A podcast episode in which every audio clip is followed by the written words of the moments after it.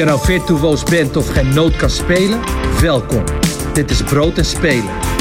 De podcast voor muzikanten en muziekliefhebbers met ambitie.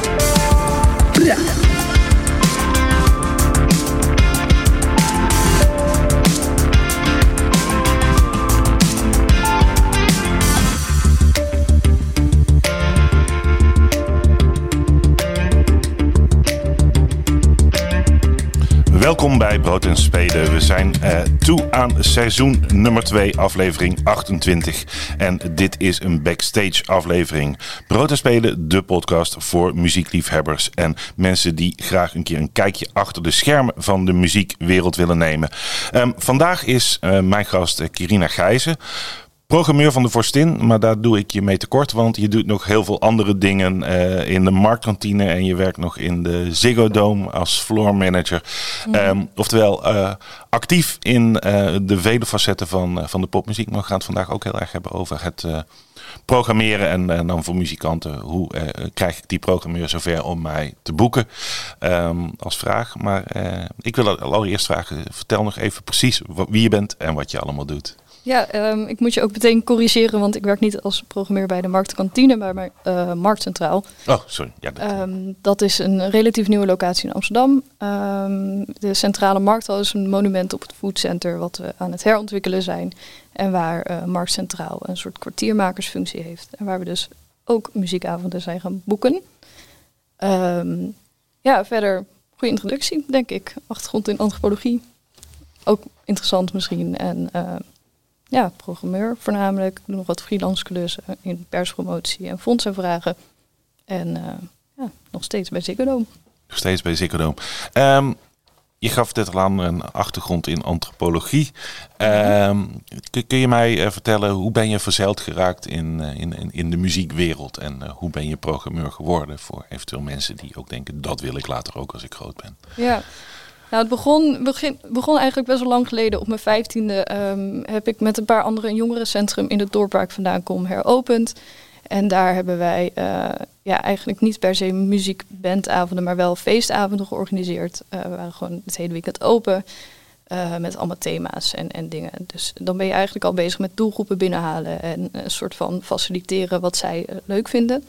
Um, de passie voor muziek is ook rond die tijd begonnen, maar meer als bezoeker van voornamelijk festivals. Concertbezoeken kwamen bij mij vast veel later. Ik hield ervan om op een festival uh, veel verschillend aanbod te zien. Um, meer dan bij één concert één artiest. Eén ding, ja. ja, ja.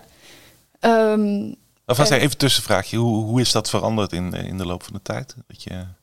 Dat ik meer concerten ben gaan bezoeken? Ja, dat dat, dat, dat uh, want ik heb het soms nu, ik, ik, ik, herken dit, de sfeer van een festival en het zeg maar een beetje kunnen zeppen tussen, ja. tussen de verschillende artiesten heeft enorm veel charme. Maar vaak als je de beste show van de artiest wil zien, moet je eigenlijk weer naar die concertzaal toe. Ja, ergens wel. Nou ja, het ligt ook aan de productie. Ik bedoel, sommige festivals zijn zo intens groot dat eigenlijk de het podiumproductie zo goed als hetzelfde is als de festivalproductie. Um, nou, ik had op een gegeven moment dat ik dacht van oké, ik heb nu al die shows op festivals meerdere malen gezien. Um, ik wil niet per se tickets kopen voor concerten, eerlijk gezegd. Um, maar ik wil wel graag zien hoe dat nou te werk gaat. En toen ben ik ook echt in podia gaan werken uh, tijdens mijn studie achter de bar. Um, van daaruit is vanuit werk dus heel erg de passie ontstaan om zoveel mogelijk concerten te bezoeken, eerlijk gezegd. en ook zoveel mogelijk uh, te leren over publiek. En over waarom dingen werken, ook dingen die je niet interessant vindt. Um, want ja, het, is, het zegt vaak al genoeg als, een, een, als er een publiek is die het wel interessant vindt. En dan ga je onderzoeken hoe dat dan komt. Wie zijn deze mensen die naar deze artiest komen kijken? En hoezo precies. is dat gelukt dat ze hier in de zaal staan? Ja, en, en hoezo gebeurt eigenlijk precies hetzelfde bij Slipknot Show? Qua, en ook voor qua publieke beleving als bij een heel Holland Sint show. Ik bedoel, natuurlijk zie je andere uitingen. Je ziet een morspit bij Slipknot en die zie je niet bij heel Holland Sint Maar... Um, Als we ertoe zouden oproepen, was die er wel waarschijnlijk. Waarschijnlijk, ja. Ja, ja. ja. en het doet toch wat met mensen. Ja. Ik vind het heel interessant hoe mensen in beweging komen eigenlijk. Nou ja, dat, dat, dat, uh, volgens mij vertel jij nu al een paar eigenschappen die je nodig hebt als programmeur. Uh, of althans waar je fascinatie en interesse moeten zitten. Ja. Um, maar je zijn het 15 jaar begonnen met feestjes in dorp. Um, uh, dan wel gekozen om iets totaal anders te gaan studeren. Dus toen op dat moment had je waarschijnlijk nog niet het idee, dit wordt mijn werk. Of ook, ook Nee. al wel. Nee, nou, niet. nee, ik dacht überhaupt dat het niet heel toegankelijk was als je niet zelf muzikant bent of iets dergelijks. Eh, ik heb zelf nooit eh, muzikale ambities gehad voor mezelf. Ehm, en ik ben eigenlijk begonnen met sociaal werk, sociaal-cultureel werk. Ik dacht, ehm, oké, ik ben met die doelgroepen bezig, vooral met jongeren. Ehm, is jongerenwerk niet wat voor mij? En toen ben ik dat dus ook gaan studeren. Eh, CMV heet die studie, die bestaat inmiddels niet meer. Maar ehm, dat was wel ehm, mijn studie en ook een hele toffe studie trouwens. Ehm, en Uiteindelijk ook een studie waarvan veel mensen die in de muziekwereld werken, hebben ook wel die studie gedaan. Ja. Dat, dat merk je toch wel. Ja. Ja, ja, ja.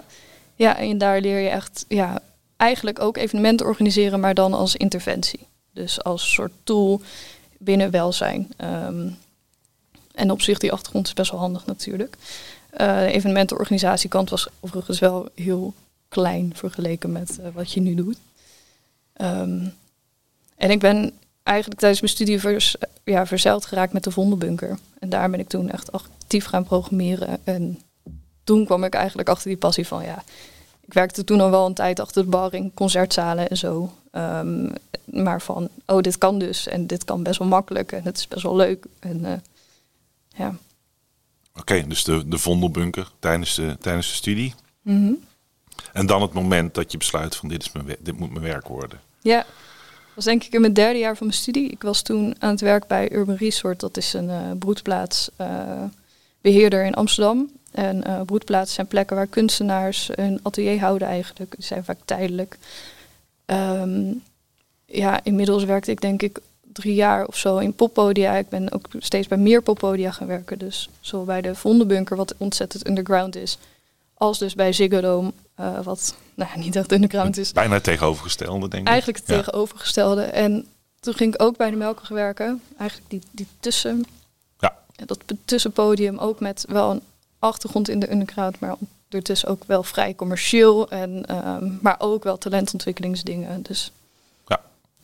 Ehm, en toen heb ik eigenlijk gekozen om in mijn vierde jaar eh, toch echt die, die podiumkant op te gaan zoeken. Want dat organiseren, eh, dat was toch wel eh, interessanter. Dat was het. Nee, Ja. Dus dat was, daar zat zo gewoon zo'n moment van, ja, dit, dit wil ik. En Ja. daar heb je je studie nog een beetje naartoe kunnen richten dan Ja. uiteindelijk ook. Ja, ik ben afgestudeerd bij Sinatol en ik heb toen onderzoek gedaan naar de organisatie van poppodia. Sinatol heeft ook een achtergrond als broedplaats, maar wel een podiumfunctie. Ja. Ehm, Ze hebben een soort van pitch gewonnen, toch? Ooit om, om, om in dat pand iets te mogen doen. Ja. En dat was dit plan. Gewoon ja. broedplaats, podium, combinatie, restaurant. Nou ja, wat helemaal gelukt is. ja, Ja. ik weet het, ja. Ik heb die keuze overigens nog een keer moeten maken, want tijdens corona raakte ik mijn werk in de muziek kwijt. Ben ik weer in broedplaats gaan werken. Oké, oké, oké. Dus, ehm, dus je, dat, dat was een beetje de, de, de, het alles aanpakken wat ik een beetje hoor van programmeren, Ja. eh, combineren met studie na Mhm. corona, dat. En nu ben je programmeur bij de Vorstin. ja, en Markt Centraal. Sinds, sinds, Sinds april. sinds april dit jaar, dus dat is Ja. super, super kort. Bevalt het? Het bevalt zeker, ja. Ja. Ja, En je hebt daar een speciale programmeursfunctie. Ja, ehm, ik weet ook niet of programmeur nou de juiste benaming is eigenlijk, want ik zit echt op die eh, talentontwikkelingskant. Ehm, en, en, en het ontwikkelen van concepten ehm, en de samenwerkingen met eh, de buurt of de regio ehm, om, om samen programma's te maken. Waarin eigenlijk die achtergrond ook wel weer goed van pas komt in het sociaal werk. Ja, precies.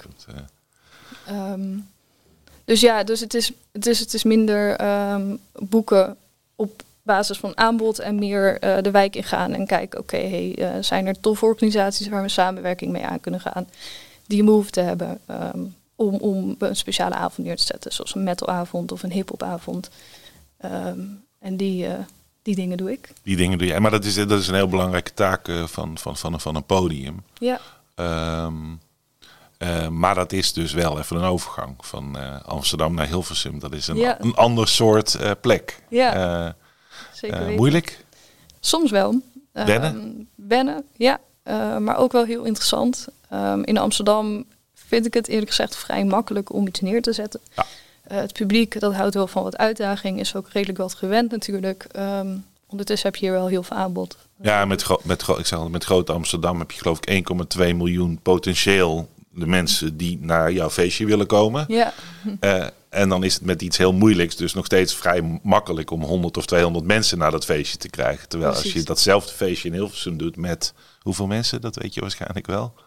hoeveel mensen wij in de... Uh, nee, er wonen in Hilversum of een beetje in de omgeving, hoeveel je je erop kan richten. Nou, moet ik eerlijk zeggen, geen idee. Nou, het zullen, er, het zullen er zonder zijn misschien. Mhm. Eh, En- eh, ja, dan wordt het ook gewoon tien keer zo moeilijk om diezelfde hoeveelheid mensen op de been te brengen Ja. met dat feestje natuurlijk. En Hilversum eh, is ergens natuurlijk ook een beetje op Amsterdam en Utrecht gericht. Er wonen Ja. veel mensen die daar werken. Ehm, en, en, veel mensen die ook weer in Hilversum werken, die komen uit Amsterdam of uit Utrecht. Dus ehm, dat merk je wel. Ja. Maar ondertussen merk je ook wel dat de demografie van de stad aan het veranderen is. Eh, Amsterdam die barst uit zijn voegen en Utrecht ook. Dus je merkt dat veel mensen die een gezin willen beginnen naar Utrecht verhuizen. En Dat is natuurlijk ook weer een interessante doelgroep voor Ja. ons. Ja, en Hilversum heeft dat nog opleidingen? Dat hoor je ook vaak van dat een... We hadden een muziekopleiding, maar die is echt jaren geleden eh, weggegaan daar, van het ROC volgens mij.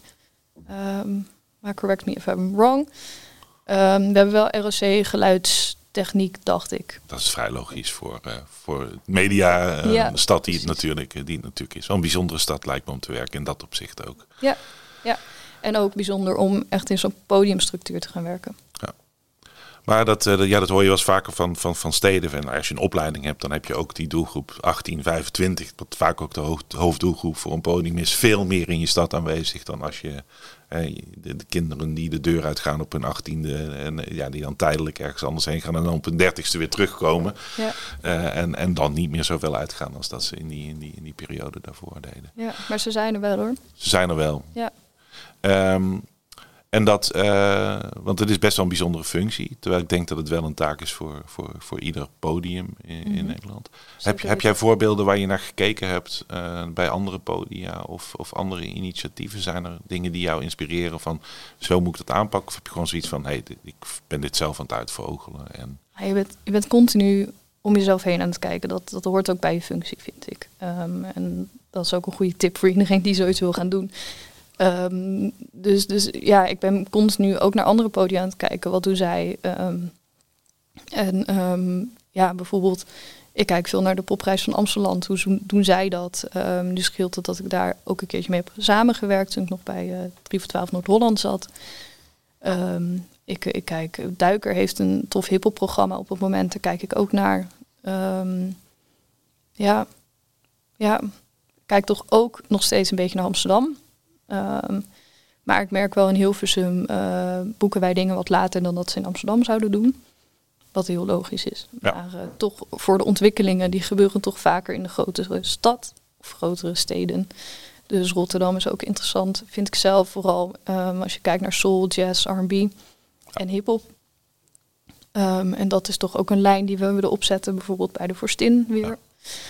Eh, omdat wij zelf ook goed zijn in die eh genres. En boek vooral de soul-kant. Dus ja, je kijkt veel om je heen. je kijkt veel om je heen, veel naar, eh, veel, veel naar andere plekken. Ja, Ehm, en dan doe je dus in Amsterdam nog weer dingen. Hoe, Ja. hoe, hoe, hoe combineer je dat? dat hoe, hoe, hoe verhoudt zich dat tot elkaar? Mm, nou, in Amsterdam, ehm, bij Markt Centraal, we hebben daar dus natuurlijk die kwartiermakersfunctie, maar daar ben ik eigenlijk toch net iets meer aan het boeken ehm, dan dat ik bij de Forstin doe. Ehm, dus Ja. we hebben daar een concept omgezet, dat heet Markt Kabaal. Ehm, die hebben we wel met z'n allen opgezet. Dus er zit een gedachte achter natuurlijk. Alleen het concept staat eigenlijk al. ehm, en we zijn nu bezig met het concept herhalen. eh, in de hoop dat mensen het concept gaan leren kennen. En ook echt voor het concept gaan komen. En niet alleen eh, Waar kunnen mensen vinden welke feesten, eh, partijen en shows eraan komen? op eh, marktcentraal.nl. Marktcentraal.nl. We zetten hem in de, in de show notes erbij. Eh, ehm, iets wat je nu kan aankondigen, wat, wat daar binnenkort is. Ja, en wat wellicht interessant Ehm, is. We gaan als het goed is vandaag online. Ehm 28 oktober hebben we een, een Halloween, Halloween ehm, een Mart Kabaal editie met drie hele toffe bands. Bonnie Macaroni, punkbandje, Fox Lane ehm, en eh Hopcap.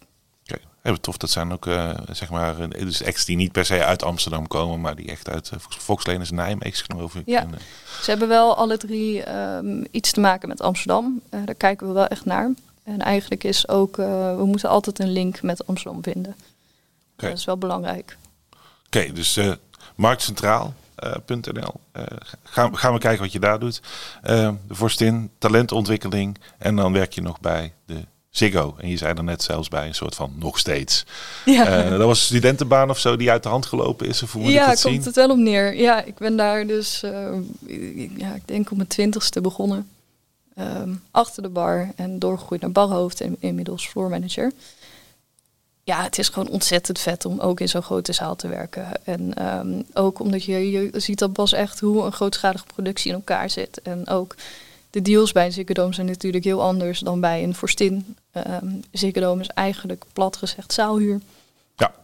Um, en ja, het is gewoon intens om te zien dat je, dat je dus de ene dag uh, Metallica kan hebben en de andere dag echt iets compleet anders. Andere rieu, allemaal oude mensen die je naar binnen rolt. Weet je wel. Dat is gewoon tof.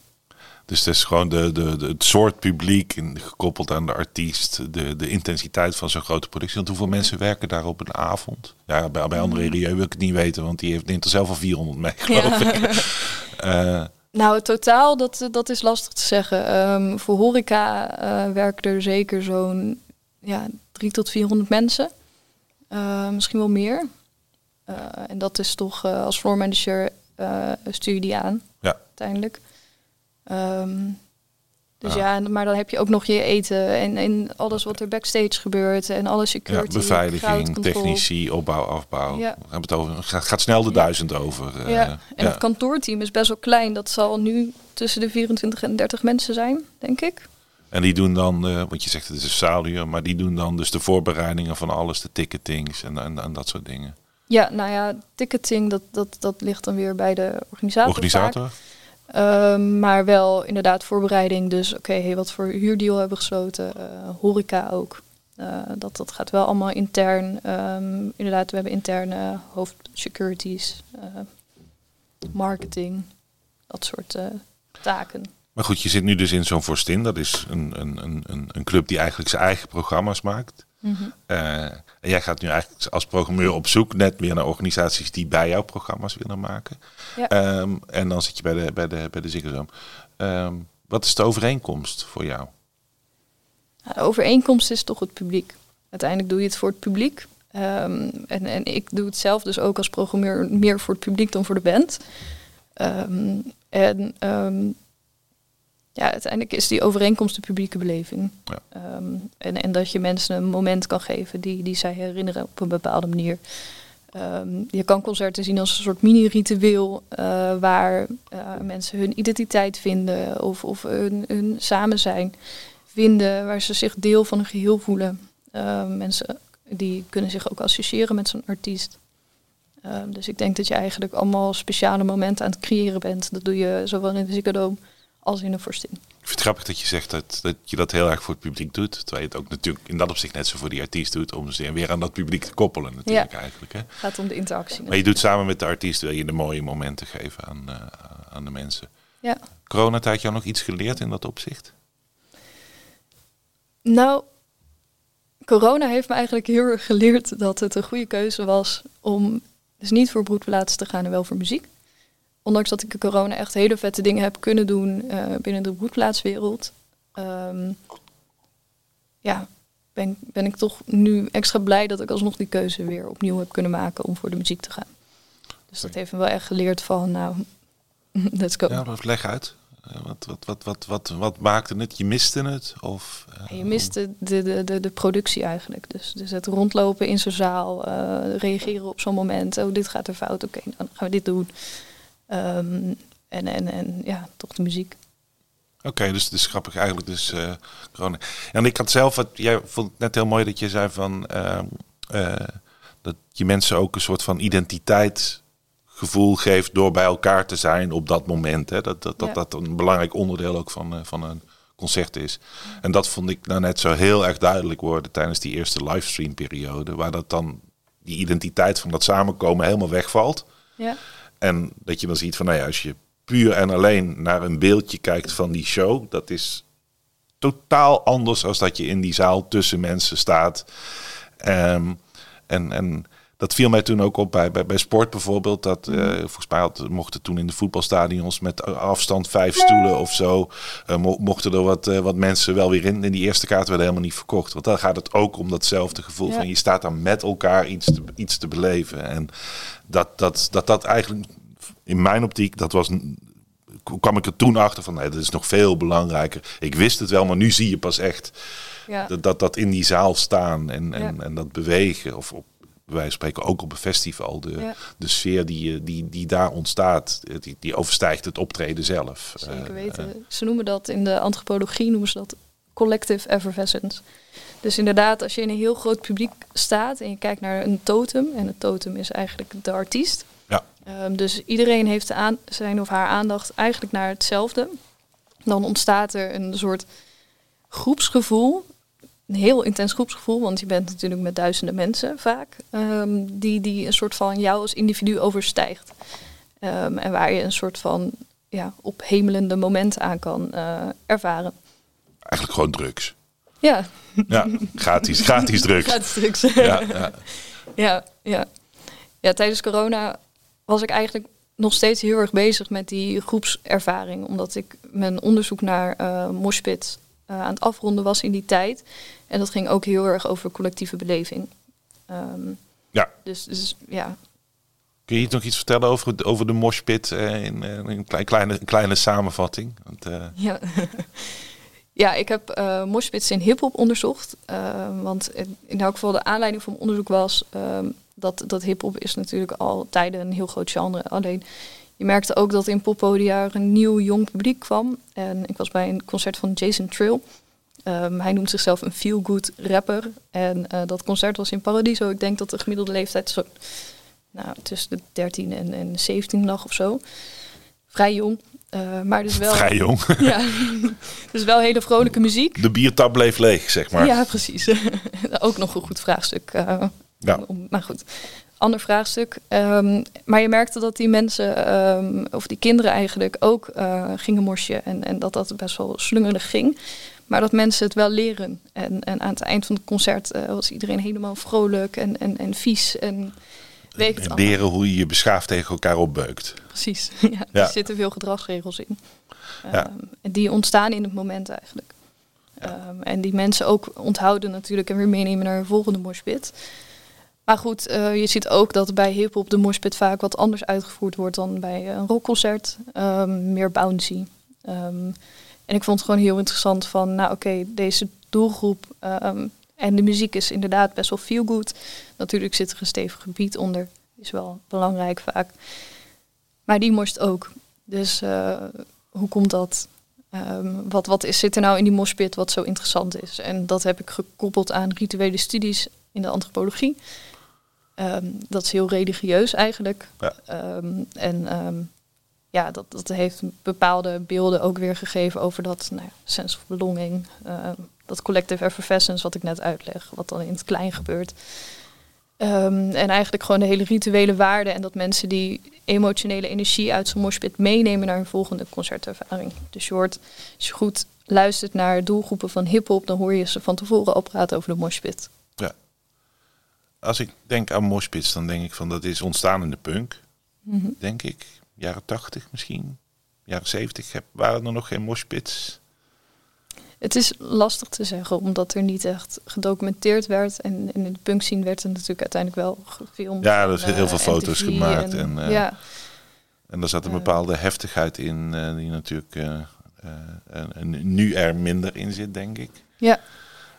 Um, Ligt er ook aan per genre natuurlijk. Per genre, ja. En ik moet er ook bij zeggen, ik ging hip-hop onderzoeken, maar hip-hop is inmiddels zo breed. Um, dat de ene hip-hop show uh, niet per se de andere hip-hop show is. Ook qua hoe zo'n moshpit plaatsvindt. Ja, nee, wat, wat jij nu zegt is een hele jonge doelgroep. En uh, je hebt natuurlijk ook een, een, een 90s doelgroep. En ja, een, bij de Far Side ja, bijvoorbeeld werd niet gemosht. Dat denk ik ook niet. Nee, dan komen ze, binnenkort komen ze net zoals bij André Rieu ook gewoon met uh, ja. looprekjes naar binnen. Waarschijnlijk de artiesten ook. Um, Oké, okay, dus wel grappig dat je, dat je, dat je echt die, die maatschappelijke kant en die sociologische kant en, en, en, en pop, dat, dat, daar ligt duidelijke fascinatie. Ja. Um, en talentontwikkeling, is dat iets Eh, want je, ja, je, je gaf net eigenlijk aan van, hey, publiek, eh, voor mij super belangrijk, die beleving van het publiek. Mhm. Ehm, en nu toch talentontwikkeling. Focus op de artiest. En focus op de organisator. En focus op eh, ehm, van waar dat. Ja, nou sowieso wil ik veel meer leren over het artiestschap. Eh, dat hoort er toch ook echt bij. En als podium heb je ook een, een functie in je buurt. Ehm, en en, en daar hoort talentontwikkeling bij. Ehm, dus het gaat niet eens, als ik over talentontwikkeling praat, dan gaat het niet over de artiesten eh, die eigenlijk al een podiumrondje zouden kunnen maken op de, eh, ja, op de patatmets en de frisse duiks en de radars. Ehm, dus, dus een marathon, die, dat is ook talentontwikkeling op een Ja. bepaalde manier, maar daar focus ik me niet per se op. Je boekt ze wel trouwens, eh, toch? Eh, Je hebt de patat met. eh, Ja. ja, ja. Ja, Een belangrijke speelplek voor bands die inderdaad weer net een stap verder zijn. En die eigenlijk een beetje tussen de popronde en Noorderslag in hangen, zeg maar. Zo, ja. Ja, maar er zit ook een hele laag eronder. En eh, die laag, die als poppodium heb jij een functie in jouw regio om die laag ook ehm, ja, naar jou, ja, om, om mee in contact te komen. Ja. Ehm, en ehm, ja, dat, dat vind ik heel belangrijk. Ook omdat eh, het ontwikkelen van bands en, en eigenlijk vertellen of jouw visie delen en met hun sparren over, nou wat is belangrijk, waarom sta je op het podium, waarom wil je dat?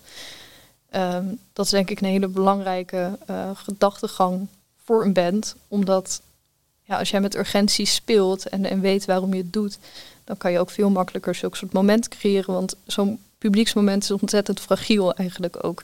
Je hebt best wel veel macht als een band. Ja, je staat Dus- op het podium. Dat heb je. Precies. Leer het maar, dan heb je in één keer macht. Ja, Eh, ja. Nee, dat- maar dat is. Ik vind het belangrijk dat bands eh, bewust aan hun carrière werken, omdat het is zo'n mooi moment dat het gewoon ja, bijna sneu is als je daar niet mee bezig bent. En dat vind ik ook best wel kwalijk misschien. En het is heel begrijpelijk dat jong talent daar nog niet mee bezig is. En daarom ook onze functie. Maar dus een, een heel Versumse artiest kan gewoon eigenlijk ook bij jou aankloppen met eh, help mij. Zeker weten. Ja, en, en je hoeft echt niet. eh, eh, natuurlijk is het fijn als je een demo hebt en dergelijke. Maar je mag echt al in je prille begin aankloppen. Want het is belangrijk dat je ook in dat prille begin. dan is dit misschien niet de band waarmee je doorbreekt. maar wel een band waar je heel veel mee leert. Oké. En in Hilversum zijn er verder geen... eh, ik bedoel, wij zijn natuurlijk vanuit Grap eh, actief in Amsterdam. En nou ja, zo zijn er natuurlijk veel meer eh, popkoepels ook actief. Maar dat is in Hilversum dus verder niet. Daar is er niet nog stichtingen die artiesten helpen in hun ontwikkeling of zo. Dat, moet, dat wordt echt van het poppodium gevraagd.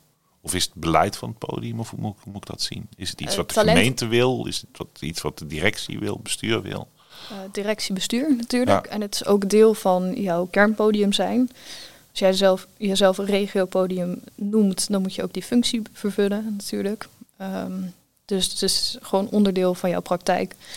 Ehm, ik vind het erg sterk dat het bij jullie voor een soort van formeel is gemaakt. Omdat het, het, is heel vaak iets wat de programmeur er een beetje bij doet. Bij, Ja. bij, bij andere podia. Zo van, ja, je hebt ook lokaal jezelf een beetje te profileren. En je moet die lokale bands laten spelen. En dat is dan een bijzaak. En bij jullie is het echt een, een onderdeel van het beleid, onderdeel van de baan. Dus er is echt Ja. extra aandacht voor. eh, ja, het is ook een hele lastige opgave in Hilversum. Omdat we weinig... ehm, ik wil niet zeggen dat we weinig talent hebben. Maar we hebben er wel heel weinig zicht op. Ehm, en en dat, dat is misschien... Alsnog is dat, gaat dat samen hand in hand. Ehm, en ehm, nou goed, wij, we vinden het gewoon ook belangrijk natuurlijk dat, dat als het talent er is, dat ze ons... Dat ze jullie weten te vinden en dat jullie kunnen helpen om. eh, Ja, Ja, want als ik nu aan Hilversum denk, dan eh, popt Only Seven Left meteen op. Maar Ja. eh, is, is, is er meer eh, van, vanuit een diepe geschiedenis? Of? Charmplay komt bij ons vandaan. eh Daredevils. Ja. ehm, Donna Bloom. ehm, de Overslept, dacht ik. Ja. Ja, daar heb je nu eh, natuurlijk Nachtlicht, wat beginnender. En ehm, dat was het wel een beetje. Dat was het wel een beetje. En dan veel hip-hop eh, ook, of niet? Ja, ja, ja. Ehm, de- we werken samen met Dynamic Arts. Dat is eigenlijk een, een, een welzijnswerkorganisatie die, die heel veel met jongeren doet op het eh, vlak van urban. En eh, zij brengen heel veel hip-hop talent met zich mee. Oké, tof. Ik wil met jou naar muziek gaan. Ehm, Ja. Ik had je gevraagd om twee liedjes mee te nemen. Ehm, en eh, als eerste zouden we gaan luisteren naar. zeg je, help, help mij even. De Welke I don't, be, belong. De Fountains, ja, precies. Ja. I, I don't belong. Ehm, van waar deze track? Ehm, nou, ik ben niet echt een tekstluisteraar in muziek, moet ik eerlijk toegeven. Ehm, en, en deze band weet eigenlijk met weinig tekst best wel een sfeer neer te zetten over nou, belonging. En eh, belonging is een ontzettend interessant concept. We hebben het net al zo kort aangetikt. Dus, en dit nummer staat bij mij nog steeds, het is in 2020 uitgebracht, staat bij mij nog steeds eh, vaak aan en het doet ook wat met me. Dus dat, dat, daarom dit nummer. Muziek die wat met je doet. We gaan luisteren naar de Fountains met I Don't Belong.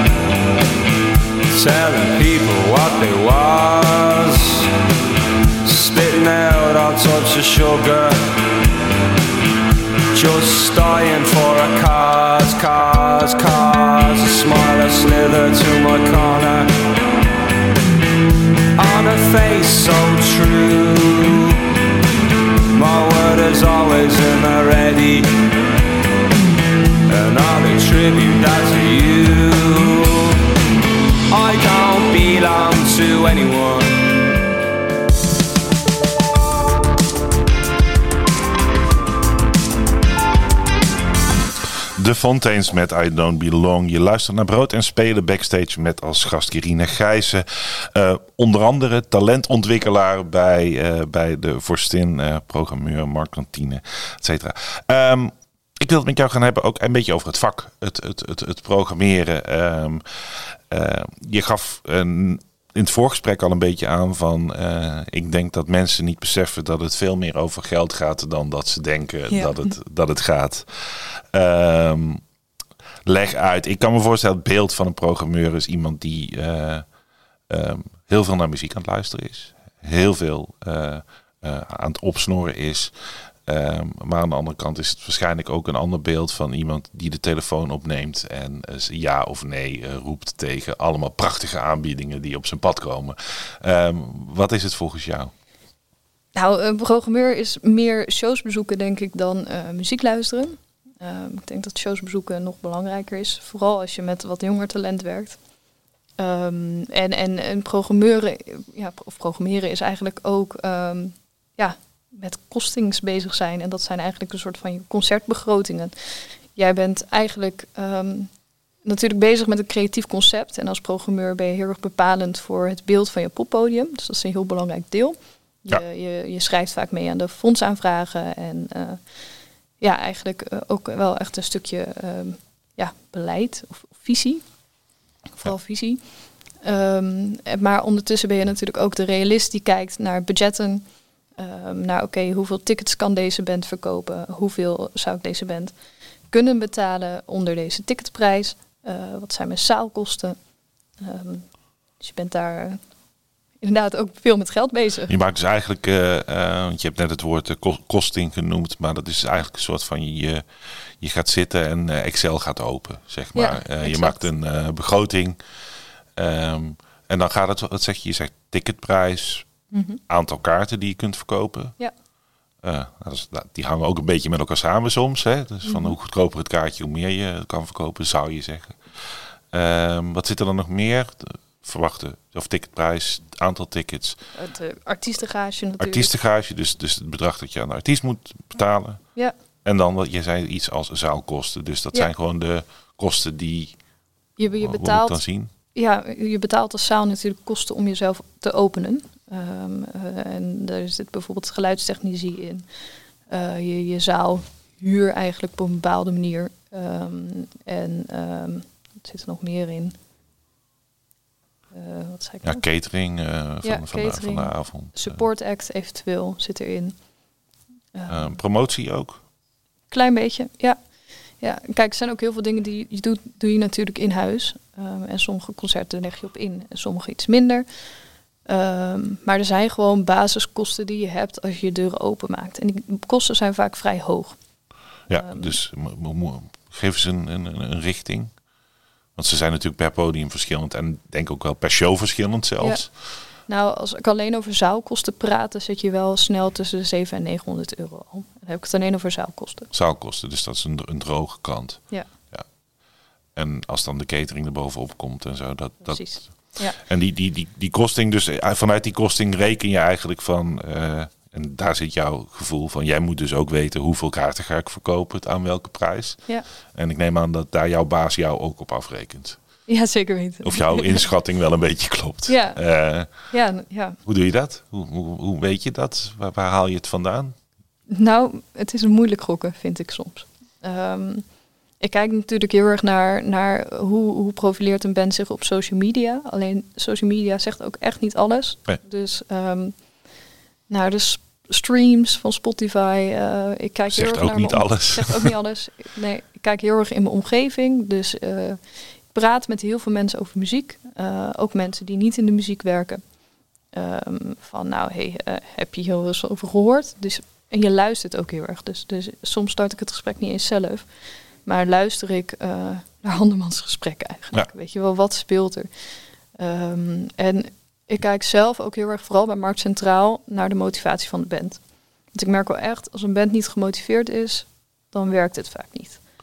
En dat is een hele moeilijke gewaarwording voor mijzelf, Ja. ik. Dus je, je, je kijkt eigenlijk naar de motivatieband en dan moet je het artistieke zelfs maar een beetje op het tweede plan zetten ten opzichte van die motivatie. Eh, of hoe zie je, of, of, maakt, of is dat een combinatie van? Het is een combinatie van en soms weegt het ene hoger dan het ander. Ja. Ik kijk natuurlijk ook heel goed naar je eigen doelgroep. Ja, eigen doelgroep moet het leuk gaan vinden. Ja. Ja. Eh, en die probeer je een beetje samen te voegen met de doelgroep van een artiest. ja, En, en daar moet dan een soort van meerwaarde uit ontstaan. precies. Ehm, En je kijkt natuurlijk ook heel erg naar het beeld van je podium. Oké, maar dan heb je dus even eh, nog terugkomend op de deal. Je moet dus een, een, een, een hoeveelheid tickets kunnen verkopen. Jij neemt dan het risico als poppodium op Ja. dat moment. Hè? Dus, dus als, als er nul tickets verkocht worden, de artiest wordt betaald.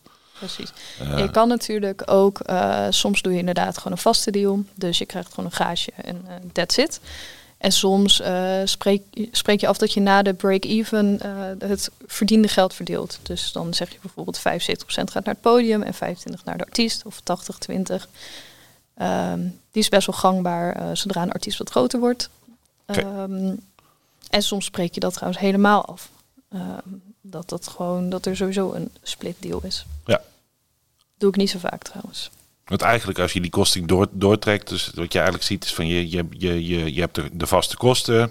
Dan heb je Mhm. flexibele kosten voor een show. De een heeft eh, hotels nodig en, de, Ja. een twintig man eten. En de ander komt met drie mensen eten en rijdt weer naar huis. Dat, dat scheelt. Ja. Ehm, dan heb je een garantie die je aan die artiest geeft. Een basis en een ticketprijs. Aantal bezoekers. En daar komt een break-even uit. Ja, en die break-even is heel belangrijk. Die is heel belangrijk. En dat is dan eh, vaak... eh, dat, dat moet dan... eh, Voor een kleine zaal in de Forstin ligt de break vaak rond de 200 kaarten. 200 Er kan kaarten. En dan hebben we al... Soms wat minder.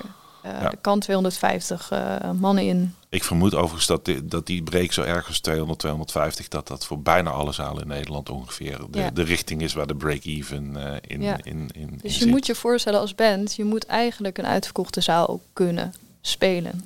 Voordat er geld verdiend wordt. Precies. Ja. En daar zit dan een basisgarantie wel in, maar ja, dat zijn niet de allerhoogste gages dan nog. Nee, En als je die garantie eigenlijk naar nul brengt, dan huur je de zaal. Daar komt het eigenlijk, eigenlijk op neer. Van dan pak je alle entree, maar dan betaal je de vaste kosten van de zaal. En dan, dan huur je hem. En hoe hoger die. En dat- ik kan me voorstellen dat artiesten die weten dat ze uitverkopen, dat gewoon ook doen. ja, heb ik nog niet meegemaakt eh, overigens. Nee, dan kun je alsnog een garantie plus 100% eh, vragen of zo. Maar in principe kun je dan zeggen van nou reken maar uit wat ik verdien als je me uitverkoopt. Ja, Ehm, en dat maken van die begrotingen Ehm, dat heb je niet op het moment dat je met uh, Markt Centraal bezig bent natuurlijk. Nou, daar werken we ook met de kosting. Zeker weten. Ook naar de artiesten toe?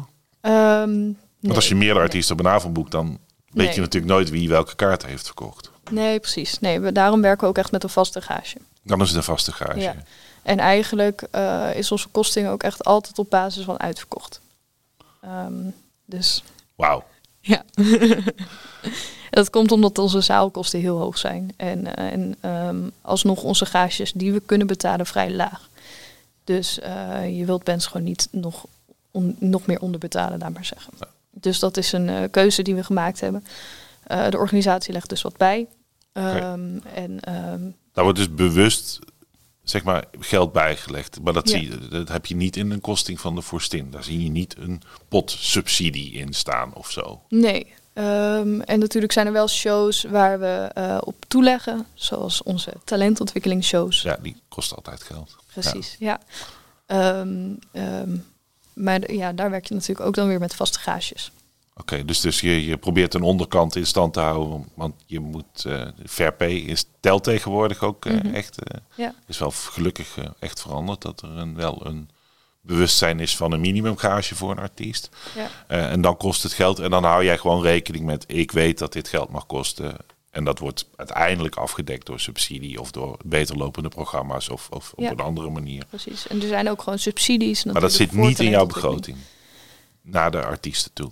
Nee, maar voor bijvoorbeeld eh, ja, die talentontwikkelingsprojecten maak je ook niet echt per se een begroting. Dan bied je gewoon een, een bedrag op een artiest. Ja, en, dan komen ze spelen. En 60 man, 80 Ja. man, 100 man. Dus je hebt wel een 100 interne begroting natuurlijk voor je hele traject. Ehm, eh, die heb je natuurlijk ook nodig om fondsen aan te vragen. Ehm, maar inderdaad naar de artiest toe, dat eh, nee. Is die verstin niet akelig groot om talent te kunnen ontwikkelen? Ja, zeker weten. Zoals ik zei, onze kleine zaal is al 250, eh, kan er 250 man in. Dat Ja, is vrij en- veel. Maar met 100 man is die wel gezellig. Zeker weten. Ja, dus Ja. Dat, daar zit een beetje in die kleine zaal is dan is, is jouw domein dan ook. eh, Ja, ehm, eh, en die grote zaal, hoe groot is die eigenlijk? voor 800. eh. 800. Ja. Dat is ook wel redelijk gebiddeld eigenlijk. Hè? Ja. Wordt dat bij jullie gezien, oh, die 800, b- blij mee? Is dat, is dat iets van dat je denkt van ja, dat past bij Hilversum? Of zeg je van ah, als die nou net iets kleiner of net iets groter was geweest? Eerlijk gezegd vind ik nog moeilijk om te zeggen. Omdat eh, ik zit er natuurlijk sinds april en de grote zaalproducties die doe ik eigenlijk echt nog niet. Nee. Ehm, Maar je ziet als ik wat, kijk wat, wat naar. Amsterdam en Utrecht, dan vind ik het wel mooi tussen. Een mooie tussengrootte. Ik bedoel, de grote zalen in Amsterdam zijn vaak 1500. Ja. Grote zaal Paradiso, grote zaal Melkweg. eh Tivoli heeft ook volgens mij een mooie 1500 zaal. Ja, 2000 ook. 2000, en de 2000. ronde is 2000. Ja. Volgens mij de grote ook. De grote. Vredeburgzaal ook 2000. Dus het is wel een mooie tussengrootte tussen eigenlijk die kleine zaal en die grote zaal in. Voor bands. Ehm, mogen bands zelf ook wel iets meer in gaan zien overigens. Ja. Hij is een beetje oude zaal Melkweg dan qua grootte, denk ik zo'n beetje. Ja, Oude Zaal Ja. Melkweg 780. Ja, en deze 800 dan. Ja. Oké, dus groot genoeg voor, voor dat een aantal... Want ja, je hebt natuurlijk hoe groter je zaal, hoe groter de artiest die je kan gaan boeken ook eh, Ja. eh, zijn. Ja, ik denk dat we wel wat toffe grote zaalproducties hebben gehad. Dus Only Seven Left is natuurlijk eh Hilversum's Ja. trots. Die heeft echt, echt vooral, eh nou, het zal tien jaar geleden zijn, echt een hele grote doelgroep van fans gehad. Die echt diehard zijn. Nou, die hebben twee keer een eh, grote zaalshow gedaan. We hebben Wende gehad, wat echt tof was. Soort bijna een theatershow. Of is eigenlijk een theatertour die naar een podiumtour is gegaan. Eh Spinvis hebben we, Thijsboontjes, maar ook eh, ja, wat meer soul dingen. En eh coverbands soms. Of nou ja, tribute moet ik eigenlijk zeggen. Ja. Dus dat is een beetje het programma gro- grote, grote zaal. Buitenlandse aanbod ook. Mm, nou, in Nederland is er nu ook gewoon heel veel Nederlands aanbod. Ja, dat merk je echt wel terug. En ik denk dat wij eigenlijk voornamelijk Nederlands aanbod hebben. Soms hebben we ook wel jazzartiesten uit de UK. Ehm, maar goed, ik vind het een lastig jaar om dat te kunnen zeggen. Omdat je merkt dat in Nederland is gewoon de Nederlandse muziek eh, heel de erg herstel groot. uit corona heeft ook nog toeren. Dan komt dat Precies. trager op gang eh, Ja. dan, eh, dan, dan dat. Ehm, als, als je nou kijkt, hè, want met eigenlijk iedere, bedoel, grap is ook talentontwikkeling, wat jij doet is ook talentontwikkeling. Ehm, maar als ik met mensen uit de popronde praat, eh, iedereen zegt hetzelfde van, het is als artiest essentieel, maar ontzettend moeilijk om vanuit die rondjes van popronde, Noorderslag, tot een kaartverkopende artiest op de podia in Nederland te worden. Jij zegt nu van er is veel Nederlands aanbod, maar je Ja. ziet eigenlijk vaak dat het aanbod dat nu doorkomt heeft of een hit gehad of eh, aan een tv-programma meegedaan bij wijze van spreken. Of dat, dat zijn vaak andere redenen dat ze zijn doorgebroken dan dat ze ja, toch die stapjes van de, van de patat met naar de, naar de biefstuk eh, hebben gemaakt, Ja. zeg maar. Ehm, hoe zie jij dat? Want, want jullie bieden wel kans, maar het is niet makkelijk. hè? Nee, ik, het- voor mij laat het alleen maar zien dat de maatschappij misschien net iets sneller is veranderd dan wij. Eh, media is gewoon ontzettend belangrijk. En je online presence en, en TikTok, eh, waar ik overigens heel weinig van af weet. Ehm, Ik zou je er niet op doorzagen. ja. dat soort dingen. Dus ehm, ja, als, als band ben je natuurlijk onderdeel van jouw tijd. Dus spe- speel daar vooral op in. En, en ja, ik heb niet een heel concreet antwoord, behalve dat, eh, dat het van veel meer factoren eh, afhankelijk is dan alleen je live show. Ja, goed, het doet een soort van de geluksfactoren, zeg maar, iets Mhm. meer. En, en, en de live show kan heel Ja. steady zijn natuurlijk. Er dat je zijn gewoon ook groeit. gewoon ontzettend veel bands. Eh, en ontzettend veel mensen die die ambitie hebben. Eh, dus je moet ook een beetje brutaal zijn, want er zijn ook ontzettend veel goede artiesten natuurlijk. Ehm, dus, dus het is gewoon niet meer zoals vroeger dat je, dat je ja, de Rolling Stones en whatever had. Een beetje een vanzelfsprekend voorbeeld misschien. Ehm, maar er zijn heel veel eh, kleine acts die ongeveer hetzelfde doen. En ook ongeveer even goed zijn. Denk het. Ja. Ja, nou, natuurlijk zijn er ook nog steeds eh, minder goede en, en hele goede. Oké, maar jij, hebt- ik, ik, hoor, ik hoor weer, weer een soort van sociologische, cultureel-maatschappelijke invalshoek van wees onderdeel van je tijd, zeg je. Eh, dus dat is ook een manier waarop je moet, moet, succes moet behalen. Ja. Door, door wel iets aan te voelen wat er speelt, zeg maar. Ja, Eh, precies. Muziek gaat niet alleen over het maken van muziek. Ehm, eh, muziek is een maatschappelijk fenomeen. Eh, het speelt in op de tijd. Het is kritiek op de tijd. Het is een uiting ehm, van jouw beleving eh, van deze wereld. Zeggen. dus als jij eh, als talentontwikkelaar op, op zoek bent, ben jij ook op zoek naar personen die dat, die, die, waarvan je voelt, die stralen dit uit? Of hoe, is dat ook een, een manier waarop je, is dat dan de, de star quality, de X-factor, hoort dat daar ook bij? Of? Ik denk dat het er wel bij hoort. De X-factor die bestaat dus denk ik niet, per se. Ehm, want dat is ook heel erg kansgericht. Ja, abso- absoluut. Dus Ja. eh, ja, ja, ja. En natuurlijk hoef je geen socioloog te zijn of, of heel... eh, ik bedoel, dat is natuurlijk ook onze taak als programmeur om dat te zien. Ja, Eh, precies. Maar jij bent niet alleen maar op zoek naar. eh, Je gaat niet met het luisterend oor, zeg maar. Het is het kijkend oor, het, het spiedend oor, het, het, Ja. het eh, oog ook. eh, Ja, van, van, woord- van wat is er aan de hand, wat gebeurt hier en, en hoe krijg ik dit vertaald naar mijn podium. Ja, en het woord urgentie is niet voor niets een woord wat continu terugkomt. Ja, ik vind het een vervelend woord, maar het is ook wel heel erg. Het dekt wel heel erg een bepaalde lading van Ja. waarom iets belangrijk of waarom je iets doet of niet. Mhm. Eh, eh, Precies. en weet gewoon goed wie je doelgroep is. Dus je zegt eigenlijk van als artiest, wat, wat kun je als artiest doen? Om, om, om, om, om, om, behalve dat je dit moet zijn. Je zegt die bewustwording van waar sta ik, wie ben ik? Ja.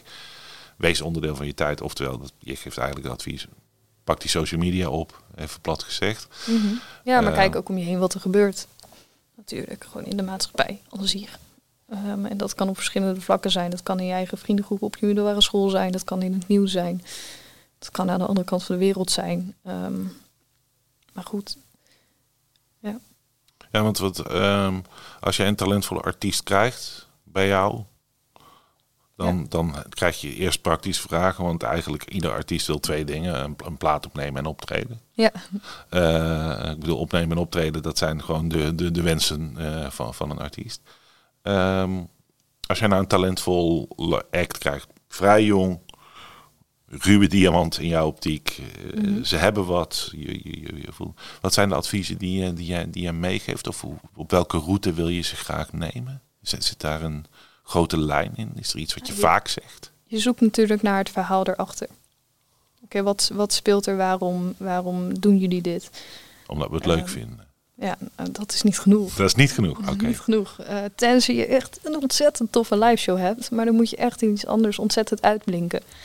Ehm, dus ik zoek altijd wel naar een verhaal erachter. En dat is meer voor mezelf misschien dan voor het publiek. Ehm, maar goed, daar zit wel eh, vaak iets in. En je kijkt toch ook een beetje. Ik geef vaak als advies mee, ga, ga iets meer als ondernemer nadenken dan alleen als muzikant. En dat is natuurlijk heel lastig, want muzikanten zijn creatief. En ondernemerschap is niet per se een kwaliteit die aan de creatieve... Er zijn andere genen die daar aan de touwtjes trekken vaak. Ja, Exact. ja, ja. dus, uh, maar maak wel een plan en denk erover na van hé, hey, oké, als muziek ben je eigenlijk een mini-business. Of als muzikant ben je eigenlijk een mini-business aan het starten. Dus, dus er zit, nou ja, nogmaals, ietsje meer achter dan alleen je muziek zelf. En, en als muzikant moet je dan dat allemaal maar zelf uitvogelen? Of, of, of, of? Nee, daar heb je heel veel mensen voor. Die heel veel mensen voor die, die kunnen helpen. Want je zegt ja. eigenlijk van ja, je bent een mini-ondernemer, zo moet je er ook over nadenken. Ja. En, uh, het klinkt misschien een beetje saai. Dat, dat vond ik vroeger ook heel saai klinken. Alleen uh, je gaat dan wel op een bepaalde manier nadenken.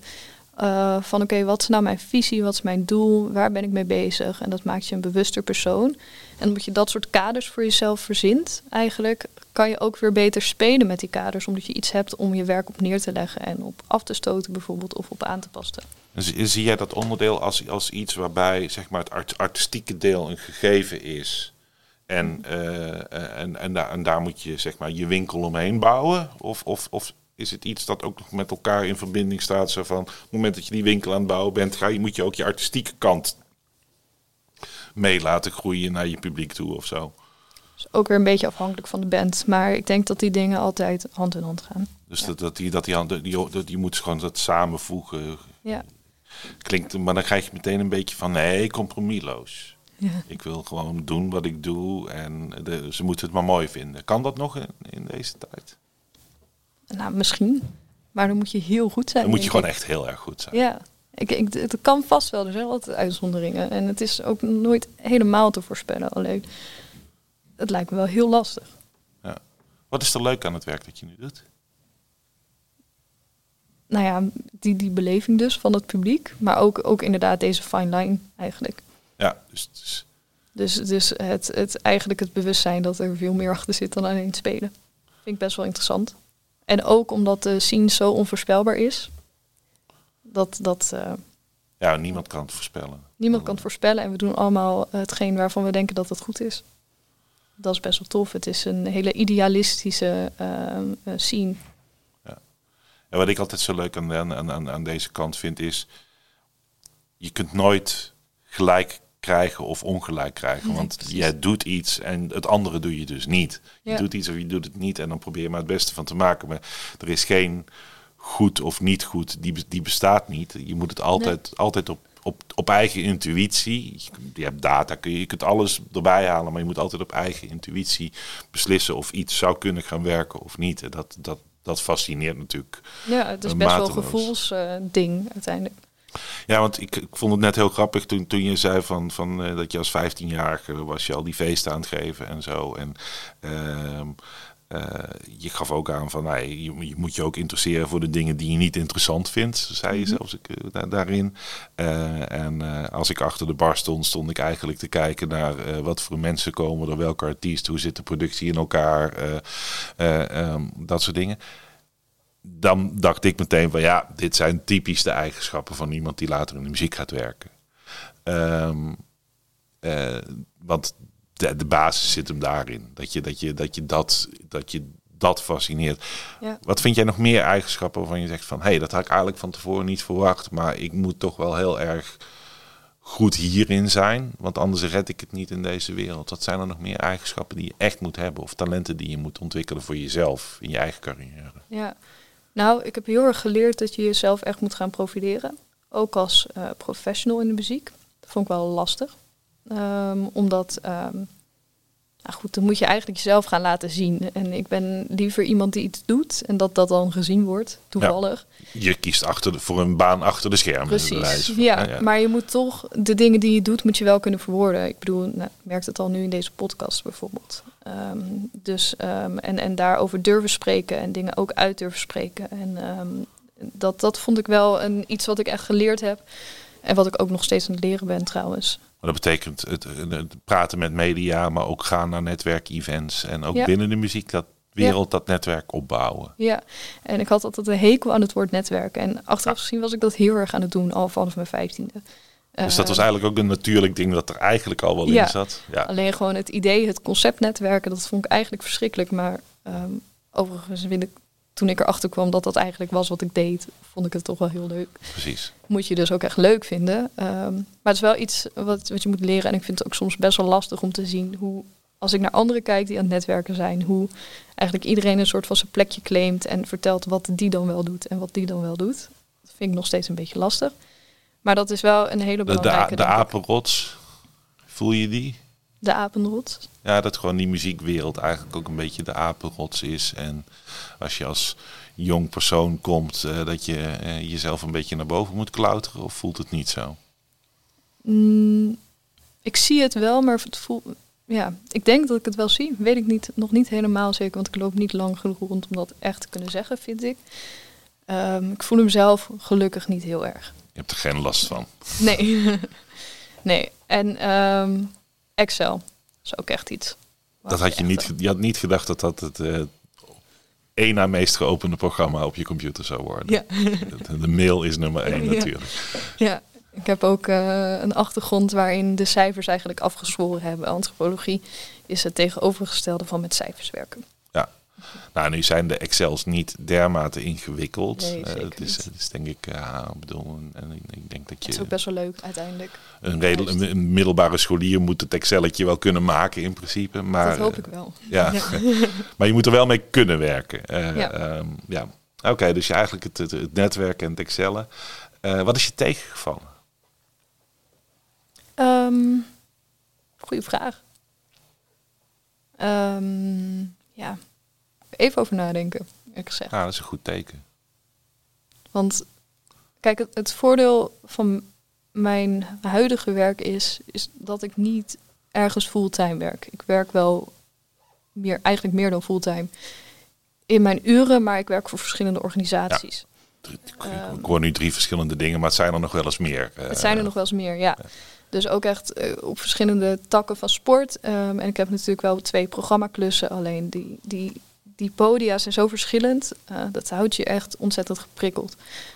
Ehm, dus ik ik vind het moeilijk zeggen of er me iets tegenvalt op dit moment. Eh, wat me wel tegenvalt is dat programmeren is echt wel een kantoorurenbaan ook. Ja. Eh, dus als ik s'avonds een productie heb gedraaid in Ziggo en 's ochtends weer fris op kantoor moet zitten, dat valt me soms wel tegen. Ja, ja, eh, en dan ben je nog heel jong. ja, precies. ja. Nee, oké, dus gewoon eh, de, de, de uren eh, van, van, van laat naar vroeg. En het inderdaad, het is een kantoorbaan. Dat, Ja. Ja, daar staan veel mensen ook niet bij stil, denk ik. Ik bedoel, je hebt je kantoorbaan. ehm, eh, ja, en je begint natuurlijk wel iets later dan een bankier, denk ik. Ik bedoel, wij beginnen om half tien of negen uur. Ehm, en en je kunt ook een dag thuis werken. Dat is vrij makkelijk, neem ik aan. Ja, doe ik zelf nog niet. Eh, ik ben natuurlijk redelijk jong in de organisatie. Dus het is belangrijk om er veel te Om zijn. te zijn en collega's, eh, met banden met collega's op te bouwen. Ja, maar ook om, om te zien hoe werkt dit nou hier.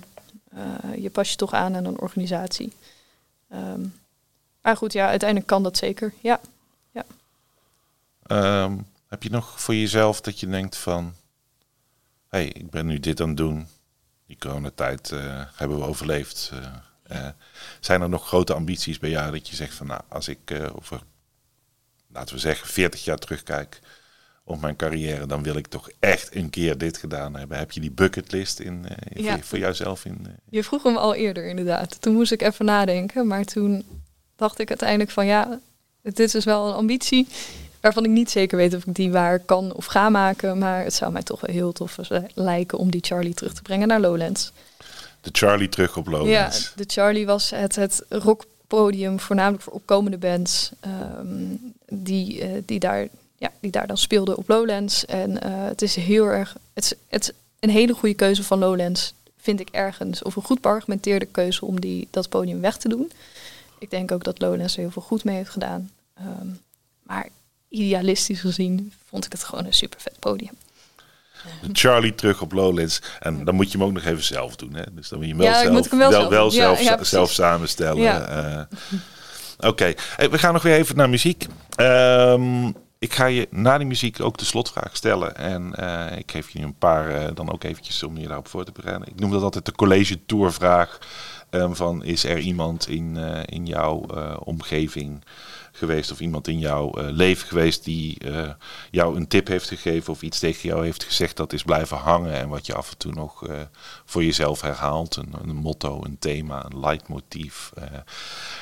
Je hebt even tijd om erover na te denken, want we gaan luisteren naar de tweede track die je hebt meegenomen. En dat is ehm Funkadelic. Dus leg uit waarom Funkadelic met Maggot Brain. Nou, het is heel moeilijk om een favoriet nummer te noemen. En ik heb op een gegeven moment gewoon besloten dat als mensen er echt op staan dat ik een favoriet noem, dan noem ik deze. Omdat ehm, niet per se, het is niet eens per se mijn favoriet, maar dit nummer doet wel eigenlijk bijna altijd iets met iemand. En het nummer is volledig eh, gebaseerd op gitaarspel, er zit ook geen tekst in. Eh, het duurt 10 minuten, dus ga je echt een keertje voor zitten. Ehm, maar ja, daarom Brain. We gaan er zo naar luisteren. We kunnen helaas geen 10 minuten eh, laten horen. Ve- Wegens allerhande eh licentie-issues met het maken van podcasts. Dus we moeten het doen met eh, een anderhalve minuut. We beginnen daarom ook iets later in, eh, in het liedje bij eh, zeg maar het eerste gitaar-solo-stukje. Eh, wil je de muziek, ook deze, maar ook de, de Fontaines, eh, eh, helemaal horen? Eh, check vooral ook de Brood en Spelen playlist op, eh, op Spotify. Daar hoor je de nummers van onze gasten helemaal. Maar we gaan nu even luisteren naar Funkadelic met Maggot Brain.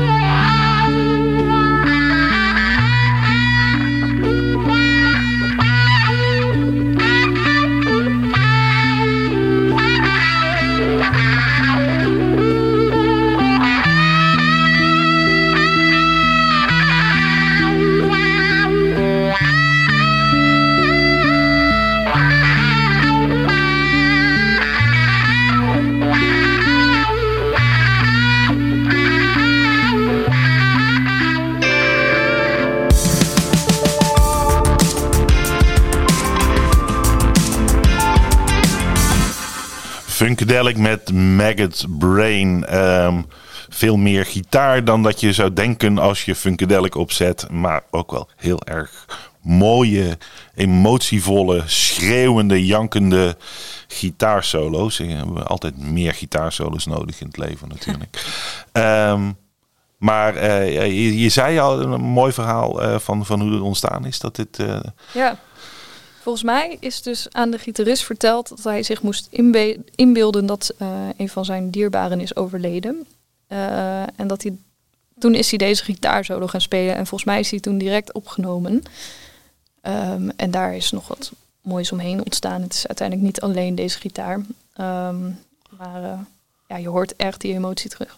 Ja, zoals eh ja, Funkadelic. Ook geweldige, geweldige muzikanten eh, Ja. sowieso. En als je eh, een beetje in de hip-hop zit, dan heb je veel meer Funkadelic gehoord dan dat je zelf weet. Want alles is ook gesampled in de, in, in de hip-hop van, van wat deze mannen gepresteerd hebben.